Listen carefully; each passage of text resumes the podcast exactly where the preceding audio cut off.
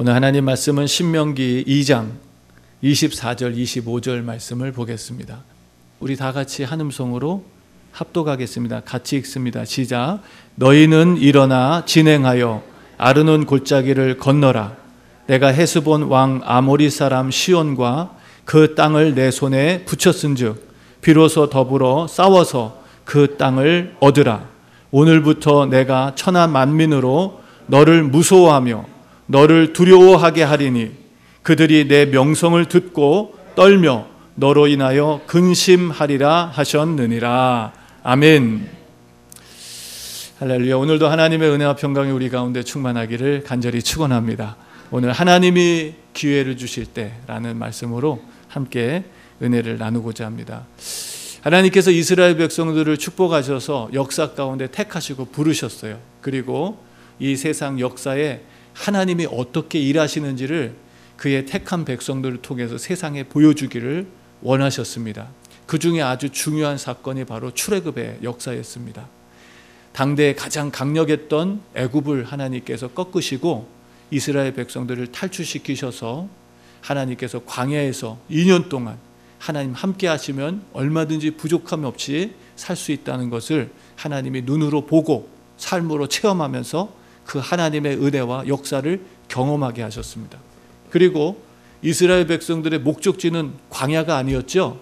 그들의 목적지는 하나님께서 약속하신 가나안 땅이었습니다. 그래서 하나님께서 2년간의 훈련을 어, 지나게 하시고 이제 약속의 땅에 들어가라고 그 땅을 싸워서 그 땅을 차지하라고 하나님께서 명령하셨는데 그 하나님의 말씀을 듣고 믿음으로 순종하지 않았던 이스라엘의 악한 세대, 하나님이 분명히 함께 하셨던 것을 눈으로 보고 삶으로 체험했던 그들이 하나님을 반역하고 거역했을 때 하나님은 이스라엘 백성들을 다시금 광야로 돌아가서 38년이라고 하는 오랜 세월 동안 반역의 세대들이 다 멸절되고 죽을 때까지 하나님께서 광야에 돌아가게 하셨습니다.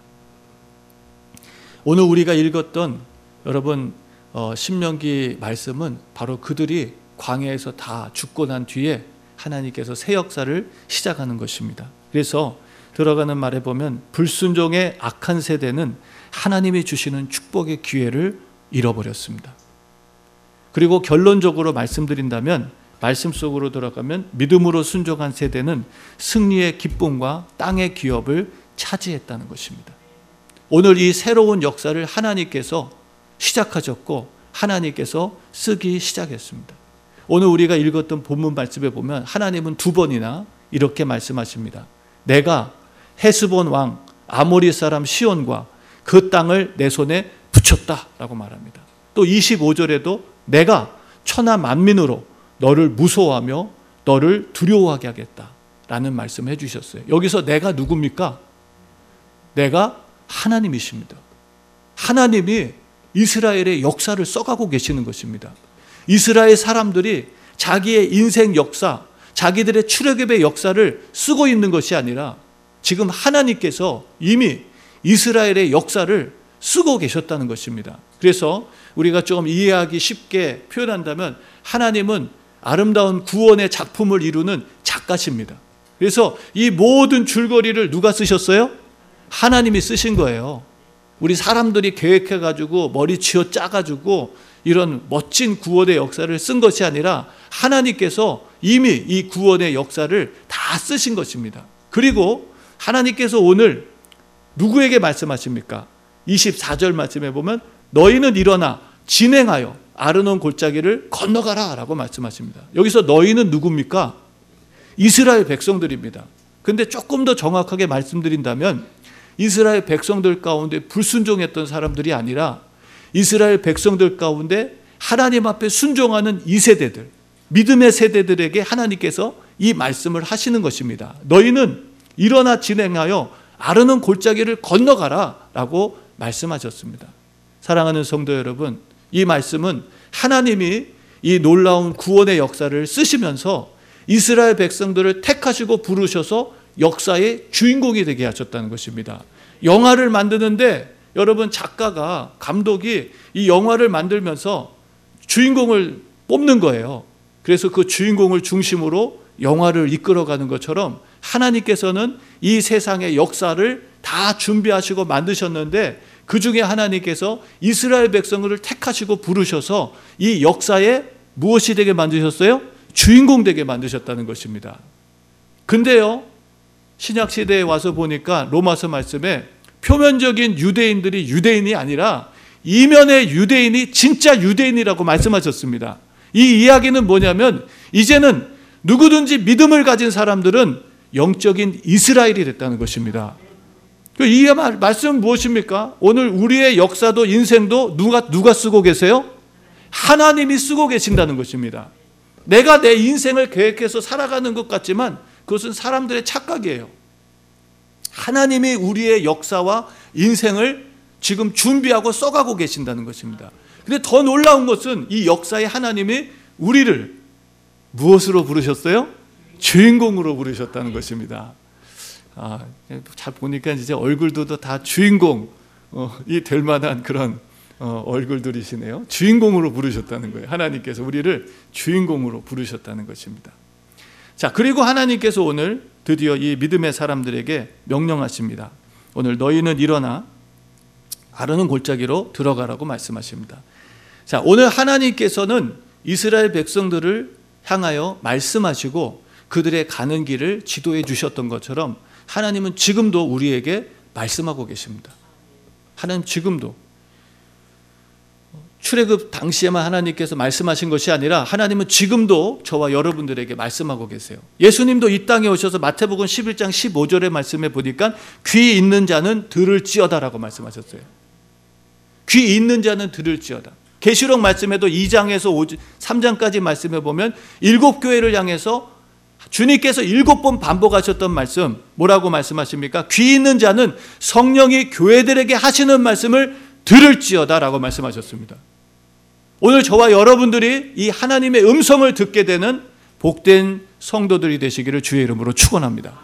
계시록 1장 3절에 이 예언의 말씀을 읽는 자와 듣는 자와 그 가운데 기록된 것을 지키는 자들이 복이 있다. 때가 가까웠다라고 주님 말씀하셨습니다. 오늘 우리가 이 말씀을 듣는다는 것은 그냥 귀로만 듣는 것이 아니라 더 중요한 것은 이 말씀을 들을 때 우리에게 깨달음이 와야 돼요. 깨달음이. 그래서 예수님께서 마태복음 13장 말씀에 이렇게 말씀하십니다. 11절에 대답하여 가라사대 천국의 비밀을 아는 것이 너희에게는 허락되었으나 저희에게는 아니 되었다라고 말씀하십니다. 그러면서 12절 말씀에 무릇 있는 자는 받아 넉넉하게 되되 무릇 없는 자는 있는 것도 빼앗기리라. 그러므로 내가 너희에게 비유로 말하기는 저희는 보아도 보지 못하며 들어도 듣지 못하며 깨닫지 못함이라라고 말씀하셨어요. 말씀을 듣는데 깨달아지지가 않는 거예요. 말씀을 듣는데 그 말씀이 나를 변화시키지 못하는 것입니다. 그래서 말씀에 보면 14절에 마태복음 13장 14절에 이사야의 예언이 저희에게 이루었으니 일렀으되 너희가 듣기는 들어도 깨닫지 못할 것이요 보기는 보아도 알지 못하리라. 이 백성이 마음이 완악하여져서 그 귀는 듣기에 둔하고 눈은 감았으니 이는 눈으로 보고 귀로 듣고 마음으로 깨달아 돌이켜 내게 고침을 받을까 두려워함이니라 라고 말씀하셨어요. 자, 하나님의 말씀이 우리에게 임하고요. 그 말씀이 깨달아지면 무슨 역사가 일어나면 우리의 삶의 변화가 일어납니다. 그러니까 내가 예수를 믿으면서도 변하지 않아요. 그러면 그 말씀은 들어도 어떻게 하는 거예요? 깨닫지 못하고 있는 거예요. 그러니까 우리가 하나님 말씀을 듣는다는 것이 복이고요. 그 말씀이 깨달아져야 됩니다. 자, 더 나아가서 이 하나님의 말씀이 오늘 이스라엘 백성들에게 뭐라고 말씀하십니까? 너희는 일어나 진행하여 아르는 골짜기를 건너가라 라고 말씀하십니다. 너희는 일어나 진행하여 어디를 건너가라고요? 아르는 골짜기를 건너가라. 자, 하나님께서 이제 약속의 땅을 주시기 전에 먼저 전초전으로 아직 가나안 전쟁은 아닙니다. 그러나 가나안의 크고 강력한 민족들과 싸우기 위해서 먼저 전초전을 통해 가지고 이스라엘 백성들에게 확신과 담력을 주기 위해 이 첫 번째 전쟁을 치르게 하는 것입니다. 자, 이 전쟁을 치르게 하는데 하나님께서 전쟁 치르기 전에 먼저 하신 일이 있어요. 그것은 바로 아르논 골짜기를 지나가라는 것입니다. 아르논 골짜기는요, 제가 찾아봤어요. 도대체 이 골짜기를 왜 지나가라 그러셨을까? 그러면서 자료를 좀 찾아보니까요. 아르논 골짜기는 와디라는 곳입니다. 와디. 와디는 뭐냐면 비가 오지 않을 때는 팔레스타인이잖아요. 비가 오지 않을 때는 거기가 물이 없어요. 그래서 뭐가 되냐면 산지와 계곡이 됩니다. 근데 비가 오면 거기에 물이 가득 차가지고 홍수가 일어나는 곳이 바로 와디예요. 근데 바로 이 와디를 지나가라는 것입니다. 전쟁을 치르기도 전에 이 아주 험난한 산길, 이 험난한 계곡을 건너가라는 거예요. 아, 지금 앞, 앞에 싸워야 될 전쟁도 힘이 많이 들고 싸워야 될 대적도 너무 강력한 나라인데 아니 이렇게 힘들고 어려운 산길을 왜 가라 그러실까? 어쩌면 이스라엘 백성들은 불만이 가득했을지 몰라요. 근데 오늘 본문 말씀에 보니까 이스라엘 백성들이 한마디도 원망하지 않고 토를 달지 않습니다. 그리고 그 말씀에 순종해서 험난한 길을 가게 돼요. 제가 이 아르논 골짜기를 좀 알고 싶어서요. 성지 순례를 갔던 이가 썼던 자료를 좀 찾아봤습니다. 그가 오늘 우리가 읽었던 신명기 2장 24절 말씀을 인용하면서 이렇게 말합니다. 나는 이 말씀을 무심코 읽었습니다. 아르논 골짜기 현장에서 이 말씀을 다시 한번 읽어보기 바랍니다. 신의 광야에서 불순종하였던 이스라엘 백성들은 광야 훈련을 통하여 하나님의 살아계심과 역사하심을 몸소 체험했고 함께 하심을 믿고 있었습니다. 그들은 하나님의 말씀에 이제는 토를 달지 않은 것입니다. 성경에서 불순종할 때는 많은 이야기들이 기록되어 있지만 순종할 때에는 단순히 성공했다는 기사만 나올 뿐입니다. 아르논 골짜기를 건너가라고 하는 하나님의 말씀에 순종하여 그들은 아르논 골짜기를 건넌 것입니다. 인간이 상상할 수 없을 정도로 도저히 이 골짜기를 건너서 전쟁할 수 없는 상황임에도 불구하고 그들은 하나님의 말씀에 순종했기 때문에 아르논 골짜기를 건너가서 아모리 왕 시온과의 전쟁에서 승리했을 뿐만 아니라 그 땅을 차지한 것인 줄로 믿습니다. 저는 이 아르논 골짜기가 어떤 곳이 사실 몰랐어요. 근데 말씀을 보니까 이게 쉬운 길이 아니었어요. 험난하고 거친 길이었습니다. 여기를 직접 가봤던 사람은 와 이거 말도 안 되는 거네. 어떻게 여기를 지나가라는 거야? 라는 말이 그냥 툭 나올 정도로 그래서 그곳에 별명이 있는데요. 그것이 요르단의 저쪽 무슨 캐년입니다. 무슨 캐년이죠? 그 그랜드 캐년에 요르단의 그랜드 캐년이라는 별명이 붙여진 곳이에요, 여기가. 그만큼 여러분 아주 웅장하기도 하고 멋있기도 하지만 거기를 지나간다는 건 쉬운 길이 쉬운 길이 아니었다는 거예요. 근데 이스라엘 백성들이요 그 말씀을 들고 말씀을 듣고 나갔어요. 저는 우리의 신앙 여정 가운데 하나님의 승리의 기쁨과 축복의 기회를 잡는 사람들은요 이런 사람들이라고 믿습니다. 여러분 성경에 보면 예수님의 제자들이요 사역 가운데 많이 힘들고 지쳤던 때가 있어요. 근데 예수님이 세 명의 제자들과 함께 또 산으로 가자 그럽니다. 나머지 제자들은 밑에서 놀고 쉬고 있는데 야곱, 베드로, 야고보, 요한한테 야, 나 산에 가니까 같이 가자 그런 거예요. 여러분 아마 이 제자들이 저 같으면 기분 나빴을 것 같아요. 아, 왜, 왜, 우리만 이렇게 힘들고 어렵게 또 산으로 가자 그래. 지금 사역에서 지쳐 가지고 좀 쉬어야 되는데. 근데 바로 그때 여러분 이 세 명의 제자들은 예수님의 변화되는 모습을 보게 됩니다. 하늘에서 직접 하나님이 말씀하시는 음성을 듣게 됩니다. 주님이 영광으로 변화돼 가지고 그들이 이 세상에서 결코 볼 수 없었던 예수 그리스도의 영광을 직접 목격하게 되는 놀라운 축복을 얻게 되었는 줄로 믿습니다. 신앙의 축복도요, 하나님의 기적도요, 그냥 아무나 받는 게 아니라 우리가 생각할 때는 힘들고 어렵다고 생각하는 하나님의 음성을 들을 때 그것을 믿음으로 순종할 때 하나님의 영광을 경험하게 되는 줄로 믿습니다. 하나님은 어떤 분이십니까?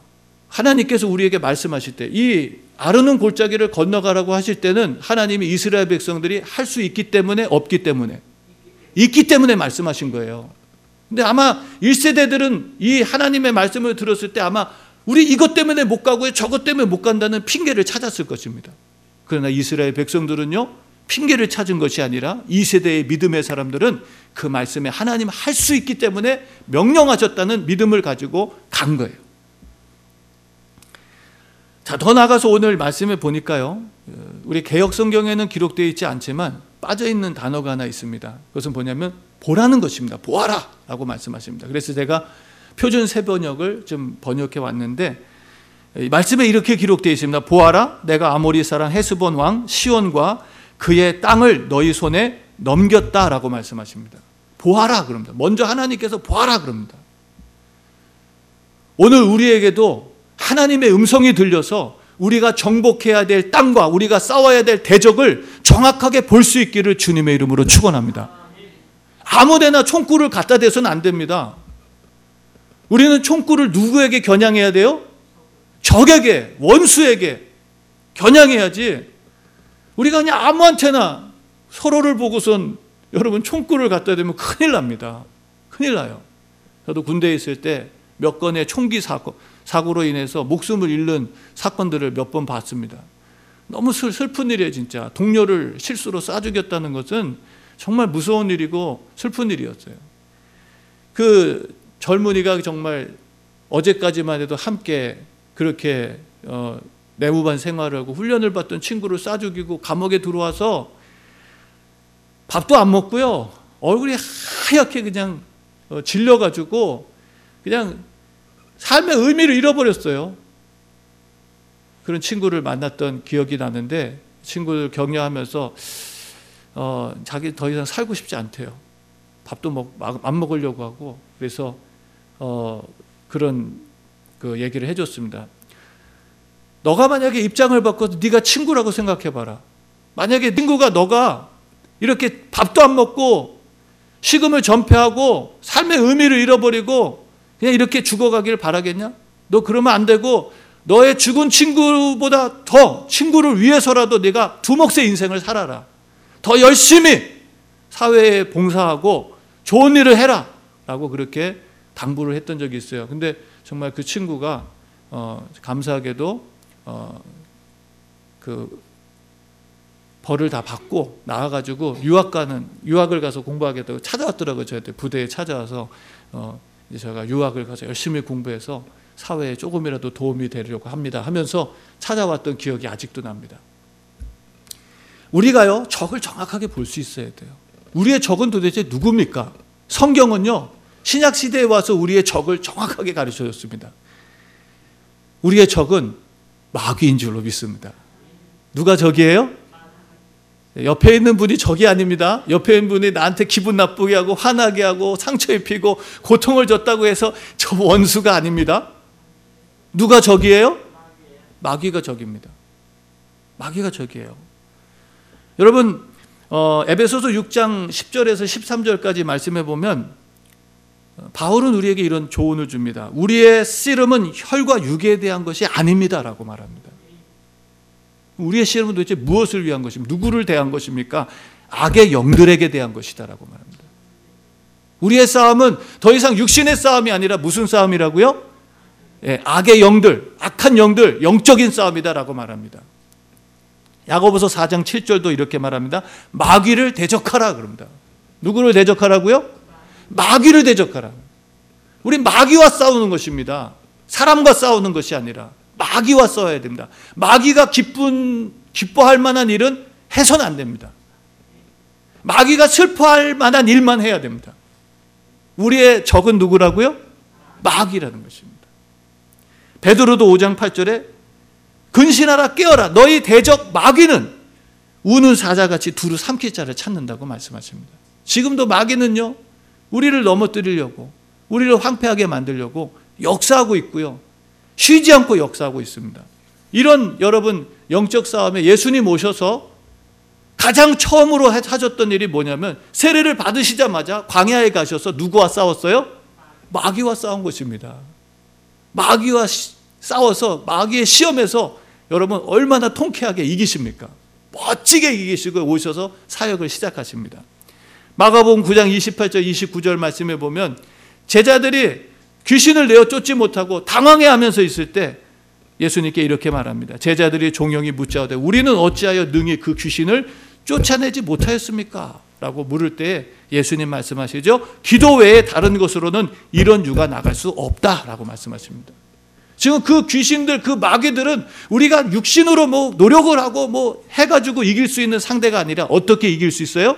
기도해서 이길 수 있다는 거예요. 하나님이 도와주셔야 이길 수 있다는 것입니다. 예수님께서 마태복음, 마가복음 14장 38절에서도 말씀하십니다.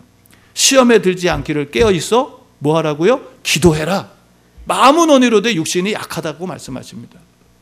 우리의 육신으로는요, 마귀를 이길 수가 없습니다. 시험을 이길 수가 없습니다. 그러나 우리가 하나님 앞에 기도할 때 우리는 넉넉히 시험도 이기고 마귀도 이길 수 있는 줄로 믿습니다. 이게 방법이에요. 이게 방법이에요.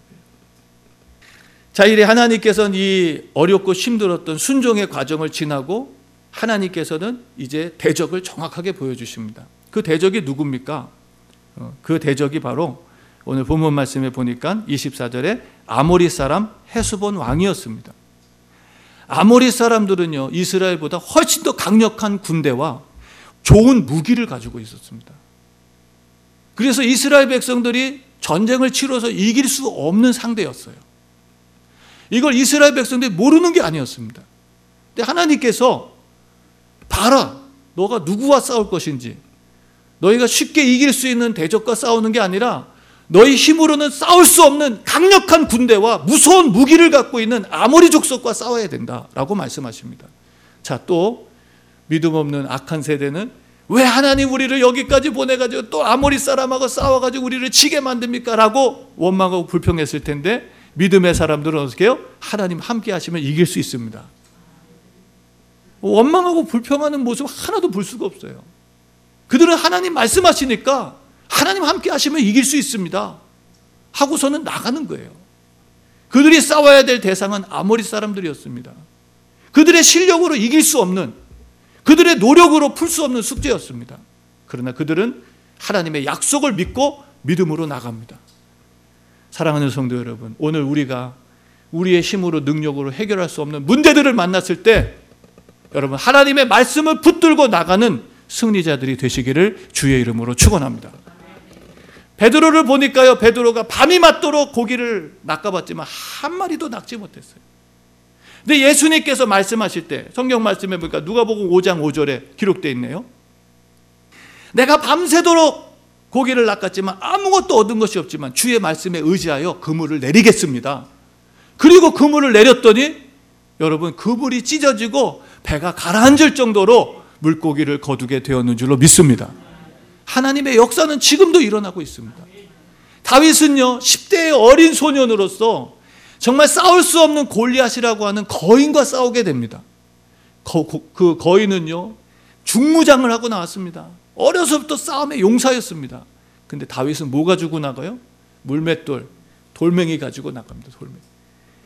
그러니까 하도 이게 이 골리앗이 너무 그 자존심 상하는 거예요. 자존심 상하. 일단 기분 나쁜 거예요. 좀 싸울 만한 대적이 나와야 되는데 이 10대 어? 어린 놈이 그것도 칼도 아니고 창도 아니고 어? 돌멩이 가지고 자기랑 싸우겠다고 나오니까 너무 기분이 나쁜 거예요. 그래서 어떻게 해요? 자기가 믿는 신들의 이름을 막 불러대면서 저주합니다. 그때 여러분 다윗은 뭐라 그럽니까? 너는 칼과 단창으로 내게 오지만 나는 만군의 여호와의 이름을 가지고 내게 나간다. 이 전쟁의 승리는 여호와께 달린 것이다. 하나님이 오늘 너를 이기게 하셔서 이 역사 속에 하나님이 지금도 살아계심을 내가 보여주겠다 하면서 나갔어요. 누가 이겼어요? 아멘. 다윗이 이겼어요. 실력이 있었어요? 능력이 있었어요? 아니요. 하나님이 함께 하셨기 때문입니다. 이걸 계속 경험했어요. 다윗은요. 자, 이제 이스라엘 백성들 하나님의 약속을 가지고 나갑니다. 하나님이 다 알아서 싸워주시고 근데 나는 아무것도 안 해도 되냐? 아니었어요. 24절 말씀해 보니까 비로소 더불어 싸워서 그 땅을 얻으라 그럽니다. 어떻게 하라고요? 싸워서 얻어라. 이스라엘 백성들 그냥 가기만 하면 되는지 알았더니 어떻게 해야 돼요? 싸워야 됩니다. 싸워야 돼요. 자, 이, 이, 인간의 역사를 사람들 흔히 전쟁사라고 합니다. 지금도 전쟁은 계속 일어나고 있어요. 역사 속에 전쟁이 없었던 해가 없습니다. 근데요, 이 전쟁의 역사는요, 우리가 보는 이 세상에 전쟁만 있는 게 아니었어요. 사실은 이 전쟁이 하나님께서 이미 우리를 만드실 때부터 계획하신 일들이었어요. 그래서 창세기 1장 28절에 보면 하나님이 사람을 만드시고 사람들을 축복하시는 말씀이 나옵니다. 그래서 세 가지의 축복을 하시죠. 하나님이 복을 주시며 가라사대. 첫 번째, 생육하고 번성하여 어떻게 하라고요? 땅에 충만하라 그럽니다. 두 번째 주신 축복이 뭐냐면 땅을 어떻게 하라고요? 정복하라 그럽니다. 정복하라. 정복하라는 게 뭐예요? 이게 전쟁 용어예요, 사실은. 정복하라는 것이 힘으로 싸워서 뺏으라는 것입니다. 에덴 동산에 마귀가 있었을까요? 없었을까요? 있었어요. 그래서 마귀와 싸워서 이길 수 있도록 하나님께서 영적인 능력을 아담과 하와에게 다 주신 것입니다. 근데 패배함으로써 그 권세를 다 뺏겼어요. 근데 이걸 되찾으신 분이 있죠? 누구죠? 예수 그리스도십니다. 마태복음 28장 18절. 하늘과 땅의 모든 권세를 내게 주셨으니 예수님께서 십자가에서 죽으시고 사흘 만에 부활하심으로써 죄와 사망의 권세를 이기시고 여러분 마귀에게 뺏겼던 아담과 하와의 모든 하나님의 자녀의 권세를 빼앗으셔서 하나님께서 오늘 저와 여러분들에게 주셨는 줄로 믿습니다. 이게 하나님께서 우리에게 계획하신 일들이 이루어지고 있는 거예요. 자, 우리가 그냥 아무것도 안 하면 하나님의 복을 받겠지? 절대 안 그럽니다. 하나님의 복은요, 싸워서 얻는 사람이 갖게 되어 있습니다. 예수님도 이 땅에 오셔서 뭐라고 말씀하십니까? 천국은 침노하는 자에 의해서 침노 당한다 그랬습니다. 침노가 뭐냐면 힘으로 싸워서 뺏는 것입니다. 천국은요, 침노하는 자에서 침노 당하게 되어 있습니다. 지금도 그 나라를 얻기 위해서 몸부림치는 자들의 소유가 되는 줄로 믿습니다. 싸워야 됩니다, 여러분. 지난번에 우리 신명기 말씀, 어, 시편 말씀을 묵상하면서 인생은 마치 항해와 같다 그랬어요. 인생은 항해와 같습니다. 항해를 하다 보면 우리의 이 항해길이 인생의 항해길이 우리 뜻대로만 다 잘 되지 않는다는 것을 발견하기도 합니다. 폭풍을 만날 때도 있고요. 죽음의 위험과 두려움을 겪을 때도 있습니다. 하나님이 함께 하셔서 하나님께 소망을 둔 자들에게 하나님께서 안전한 항구로 인도해 주신다는 말씀을 묵상했어요. 그러면서 우리가 다 이 배를 타고 항해라는 인생들인데 사람들은요 누구나 다 크루즈를 타고 싶어요. 크루즈를 타면요 밥도 주고요 놀 것도 많고요 실컷 쉬다가 오는 것이 크루즈입니다. 그렇죠? 저 아직 한 번도 타보질 못해가지고 어떤 곳인지 그냥 얘기만 들었는데 그런 곳이래요. 가면 그냥 즐기다가 오는 곳이래요. 근데요 사람들은 교회 다니는 성도들도 그런 크루즈를 타고 싶어 하는 거예요. 아 지금 근데 거기에는 아무런 그 자체가 보상이지 더 이상 그거 끝나면 보상이 없습니다. 근데 하나님은요 우리에게 크루즈를 타라고 하시지 않고요 군함을 타라고 하십니다. 군함은 뭐 하는 거예요? 전쟁하는 거예요, 여러분. 군함에 타려면요 아무나 타지 못합니다. 훈련받은 병사가 탈 수 있습니다. 그리고 전쟁을 치러서 이길 때 돌아오면 뭘 받습니까? 상을 받습니다. 하나님은 우리에게 이 군함을 타라 그러지 크루즈 타고 가서 룰루랄라 놀라고 신앙생활하면서 편안하게 놀면서 이런 거 하나님께서 원하지 않습니다. 그런 사람들은 받을 상도 없습니다. 장담합니다, 저는. 우리가 군함을 타고 훈련받고 군인이 돼서 이 전쟁에 싸워서 이기에 대한 말씀을 드렸는데요. 귀 있는 자는 성령이 교회들에게 하신 말씀을 들을지어다. 일곱 번 말씀하셨고요. 그만큼 중요하다는 말씀이에요. 그리고 일곱 번 하시는 말씀이 있습니다. 이기는 자에게는 이기는 자에게는 하나님께서 예비하신 상을 주시겠다고 하는 거예요. 우리가 싸워야 됩니다. 우리의 신앙은 싸움입니다. 놀면서 소풍 가면서 우리 다음 주 토요일 날 소풍 가겠지만 하나님 가끔씩 우리에게 쉬기도 하게 쉬게도 하는 거예요. 예. 아 휴가 휴가 가자 군인들 보상 휴가도 가고 가잖아요. 안, 안 갑니까? 예수님도 제자들과 함께 사역 너무 힘들게 하다가 야 이제 좀 잠깐 쉬자 그런 적이 있어요. 우리가 그런 어, 포상 휴가 우리 받아서 다음 주 토요일 날 가는 거예요. 그러나 우리가 이 신앙의 여정은 쉬기 위해서 놀기 위해서 가는 게 아니에요. 무장하고요. 훈련해 가지고 이 전쟁에서 영적 싸움에서 이겨서 하나님께서 준비하신 우리가 지금 상상하는 것보다 훨씬 더 좋은 상을 받기 위해서 이 싸움을 하는 것인 줄로 믿습니다. 이 싸워서요 얻어야 됩니다. 싸워서 얻어야 돼요. 자, 디모데전서 6장 12절에는 믿음의 선한 싸움을 싸우라. 영생을 취하라고 말씀해 주십니다. 이미 말씀드렸지만 창세기 1장 28절에도 땅을 정복하라고 주님 말씀해 주셨어요. 우리가 잃어버린 것들을 다 되찾아야 되고요. 그 땅을 침노하는 자들에 의해서 빼앗기는 하나님의 나라를 얻어야 됩니다. 그러면 이게 언제부터 나는 거예요? 언제부터 우리가 이거를 이 하나님의 나라를 언제부터 어, 얻고 하나님의 나라의 기쁨과 축복을 언제부터 우리가 누릴 수 있는, 있느냐는 것입니까? 것입니다. 언제입니까? 언제부터 우리가 이 하나님의 나라의 천국의 기쁨과 즐거움을 능력을 누리며 살 수 있을까요? 그렇죠. 죽어서 가는 거 아니에요. 우리가 천국의 기쁨은요, 구원의 감격은요, 죽은 다음에 하는 거 아닙니다. 바로 오늘 이 시간, 지금, 지금부터입니다. 오늘 우리가 25절 말씀 한번 보세요.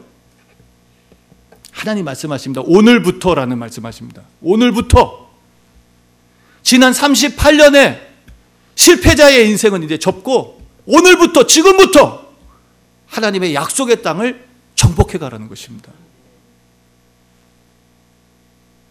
우리의 인생이 뭐 젊었거나 나이가 많았거나 상관없어요. 하나님의 나라는 오늘 지금 이 시간부터 빼앗아야 됩니다, 여러분들이. 믿음을 가지고 하나님의 말씀에 따라 순종하면 하나님의 약속의 나라를 우리가 갖게 돼 있습니다. 그 나라를 우리가 빼앗으면서 살아야 됩니다. 그게 언제부터냐? 바로 오늘부터, 지금부터. 저는 여러분들이 더 많이 교회와 하나님 나라를 위해서 봉사했으면 좋겠어요. 왜 우리가 하나님 나라 가서 상 받아야 되잖아요. 우리가 주님 앞에 아무 봉사도 안 하고 주님 앞에 가 섰을 때 아무 상을 받을 게 없다면 얼마나 여러분 실망이 되겠어요. 우리의 신앙생활 하면서 그냥 교회만 왔다 갔다 하지 마시고요. 내가 봉사할 게 뭐가 있을까? 주를 위해 할 일이 뭐가 있을까? 내가 하나님 나라를 위해서 어떤 일을 할 수가 있을까? 여러분 찾으시고요. 여러분 봉사하시고요. 땀 흘리시고요. 수고하세요. 하나님 절대 공짜가 없습니다. 하나님 반드시 보상해 주십니다. 자, 오늘부터입니다. 전도서 말씀 3장 1절 말씀에 보니까 천하의 범사가 기한이 있고 또 모든 목적이 이룰 때가 있다고 합니다. 하나님께서 정하신 시간이 있어요. 그 기회가 영원하지 않습니다. 내가 하나님 나라를 위해서 살 수 있는 시간도 영원할까요? 아니요, 영원하지 않습니다. 우리는 하나님의 나라에서 받을 상은 여기서만 준비할 수 있어요. 하나님 나라에 가서는 더 이상 준비할 수 없습니다. 그래서 우리가 이 땅에서 열심히 주를 위해 사는 거예요. 범사에 기한이 있습니다. 히브리서 말씀해 보면요. 에서가 하나님의 축복을 받을 기회를 놓쳐버려요. 오늘 우리가 하나님의 기회를 주실 때라는 제목인데요. 에서가 이 하나님의 축복의 기회, 기업을 기회를 놓쳐버립니다. 그리고 그가 하나님 앞에 한없이 눈물을 흘렸지만 구한 것을 받지 못했다고 히브리서 12장 17절에 우리에게 분명히 말씀해 주고 있습니다. 지혜로운 다섯 처녀와 어리석은 다섯 처녀의 비유가 나오죠. 어리석은 다섯 처녀는 준비하지 못하고 있다가 주님 오시고 나니까 아차 싶은 그때 아무리 주님 앞에 애걸복걸해도 문은 열리지 않습니다. 기회는 더 이상 주어지지 않아요. 사랑하는 성도 여러분, 오늘 이 하나님의 나라, 이 전쟁, 하나님께서 우리에게 이 모든 일을 행하시면서 주님 또다시 말씀하십니다. 오늘, 오늘부터 내가, 누가 이 일을 하신다고요? 하나님이. 하나님이 여러분들의 삶에 역사하실 수 있도록 여러분들이 여러분의 마음을 내어드려야 됩니다. 그러면 하나님께서 이렇게 약속하시죠. 오늘부터 내가 천하 만민으로 너를 무서워하며 너를 두려워하게 하리니 그들이 내 명성을 듣고 떨며 너로 인하여 근심하리라 라고 말씀하셨어요. 사랑하는 성도 여러분, 오늘 이제 우리가, 우리의 원수가 누구라 그랬죠? 우리가 싸워야 될 대적이 마귀예요. 이제 마귀가 우리를 무서워해야 돼요? 우리가 마귀 무서워하고 귀신 무서워하지 마세요. 이제는 마귀가 우리를 무서워하고 귀신이 우리를 보면 도망가야 됩니다. 누가 보면 10장 1절에 이후에 주께서 달리 70인을 세우사 친히 가시려는 각 처로 둘씩 보내셨다. 그리고 누가복음 10장 16절부터 17절에 이렇게 말씀하십니다. 70인이 기뻐하며 돌아와서 가로되 주여 주의 이름으로 귀신들도 우리에게 항복하더이다. 그들이 예수님의 이름을 가지고 나갔을 때 귀신들이 그들 앞에 무너지는 것을 보았습니다.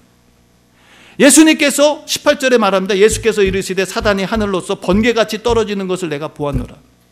내가 너희에게 뱀과 전갈을 밟으며 뱀 전갈은 다 마귀예요. 밟으며 원수의 모든 능력을 제어할 수 있는 권세를 주셨다고 말씀해 주셨습니다. 여러분 마귀 무서워하지 마세요. 귀신 무서워하지 마세요. 귀신이 우리 보고 무서워야 됩니다. 귀신 보고 이러지 마시고요. 귀신이 우리 보고 하고 도망가야 됩니다. 아멘. 지금 우리가 이 시대에 정말 사단이 귀신들이 많이 역사하는 시대예요. 참 정신적으로 많이 지금 병들어 있고 사람들이 육신적으로 너무 지금 약해져 있습니다. 마음은 어디도 육신이 약하다.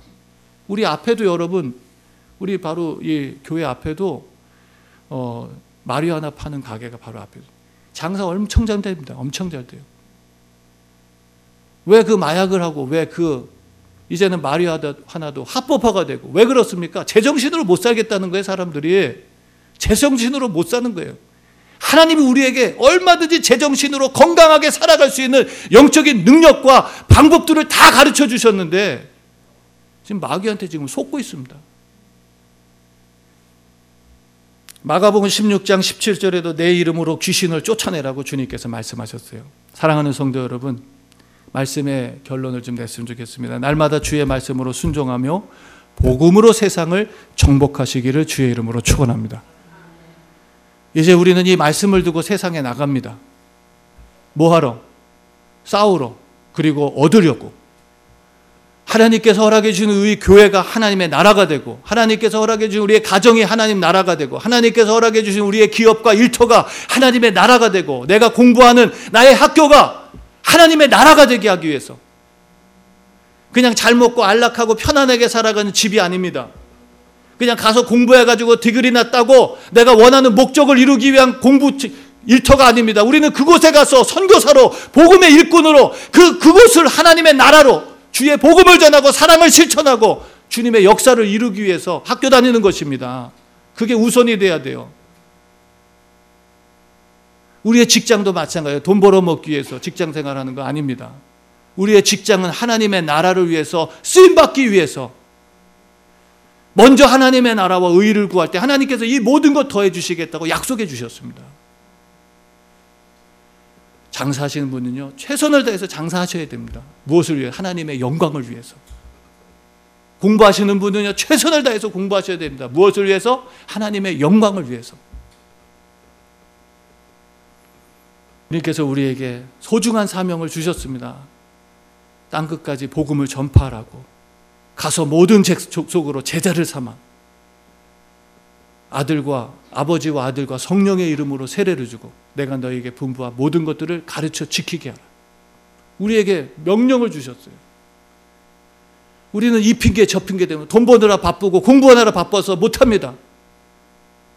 우리가 이제 19일 날 전도 나갑니다. 좀 더 많이 나가셨으면 좋겠어요. 전하지 않으면 구원받을 영혼은 없습니다. 전도해야 됩니다, 여러분. 잃어버린 영혼을 찾아와야 됩니다. 빼앗긴 영혼들을 되찾아야 됩니다. 우리가 있는 곳에 하나님의 나라가 더 확장되고 늘어갈 수 있도록 우리는 주님의 사명을 가지고 나가서 영적 싸움을 싸우고 우리가 있는 그곳에 하나님의 나라의 깃발을 꽂아야 됩니다. 근데 주님께서요, 이 귀한 사명을 맡겨주시면서 우리에게 한 가지 약속해 주셨습니다. 볼지어다 내가 세상 끝날까지 너희와 항상 함께 있을지어다. 아멘. 주님께서 우리에게 무리한 명령을 하신 게 아니에요. 주님은 우리에게 이 복음을 위해서 살아갈 때 어떻게 하신다고요? 하나님이 함께 하시겠다 말씀하셨어요.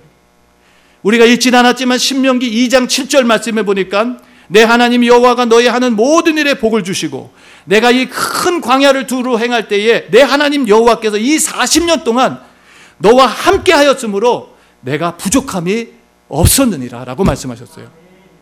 광야에서 어떻게 삽니까? 근데 하나님 함께 하시니까 뭐라고요? 부족함이 없었다 그럽니다.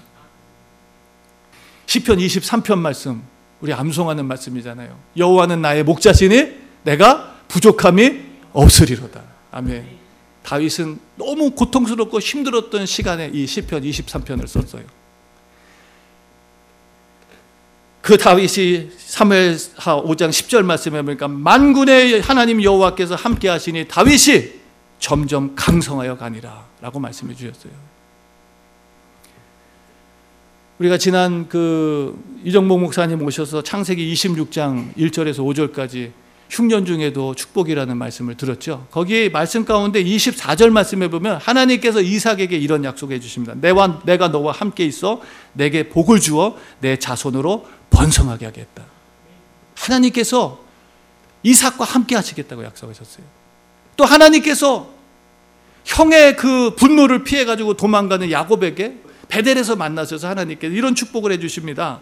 창세기 28장에 내가 너와 함께 있어 내가 어디로 가든지 너를 지켜 너를 이끌어 이 땅으로 돌아오게 할지라 내가 내게 허락한 것을 다 이루기까지 내가 너를 떠나지 아니하리라 약속하셨어요. 두려움과 공포 속에 도망가는 야곱에게 하나님께서 내가 너와 함께 하겠다. 여러분 요셉이 애굽의 종으로 팔려갔을 때도 창세기 39장 말씀해 보니까 하나님께서 기가 막힌 말씀해 주시는데 여호와께서 요셉과 함께 하심으로 그가 형통한 자가 되었다고 말씀해 주십니다. 누가 함께 하시니까? 하나님이 함께 하시니까. 성경에 나오는 모든 승리자들은 누가 함께 하신 거예요? 하나님이 함께 하신 거예요. 오늘 우리에게도 하나님께서 거룩한 사명을 맡겨주셨습니다. 사랑하는 성도 여러분, 오늘 하루를 영혼처럼 살아가십시오.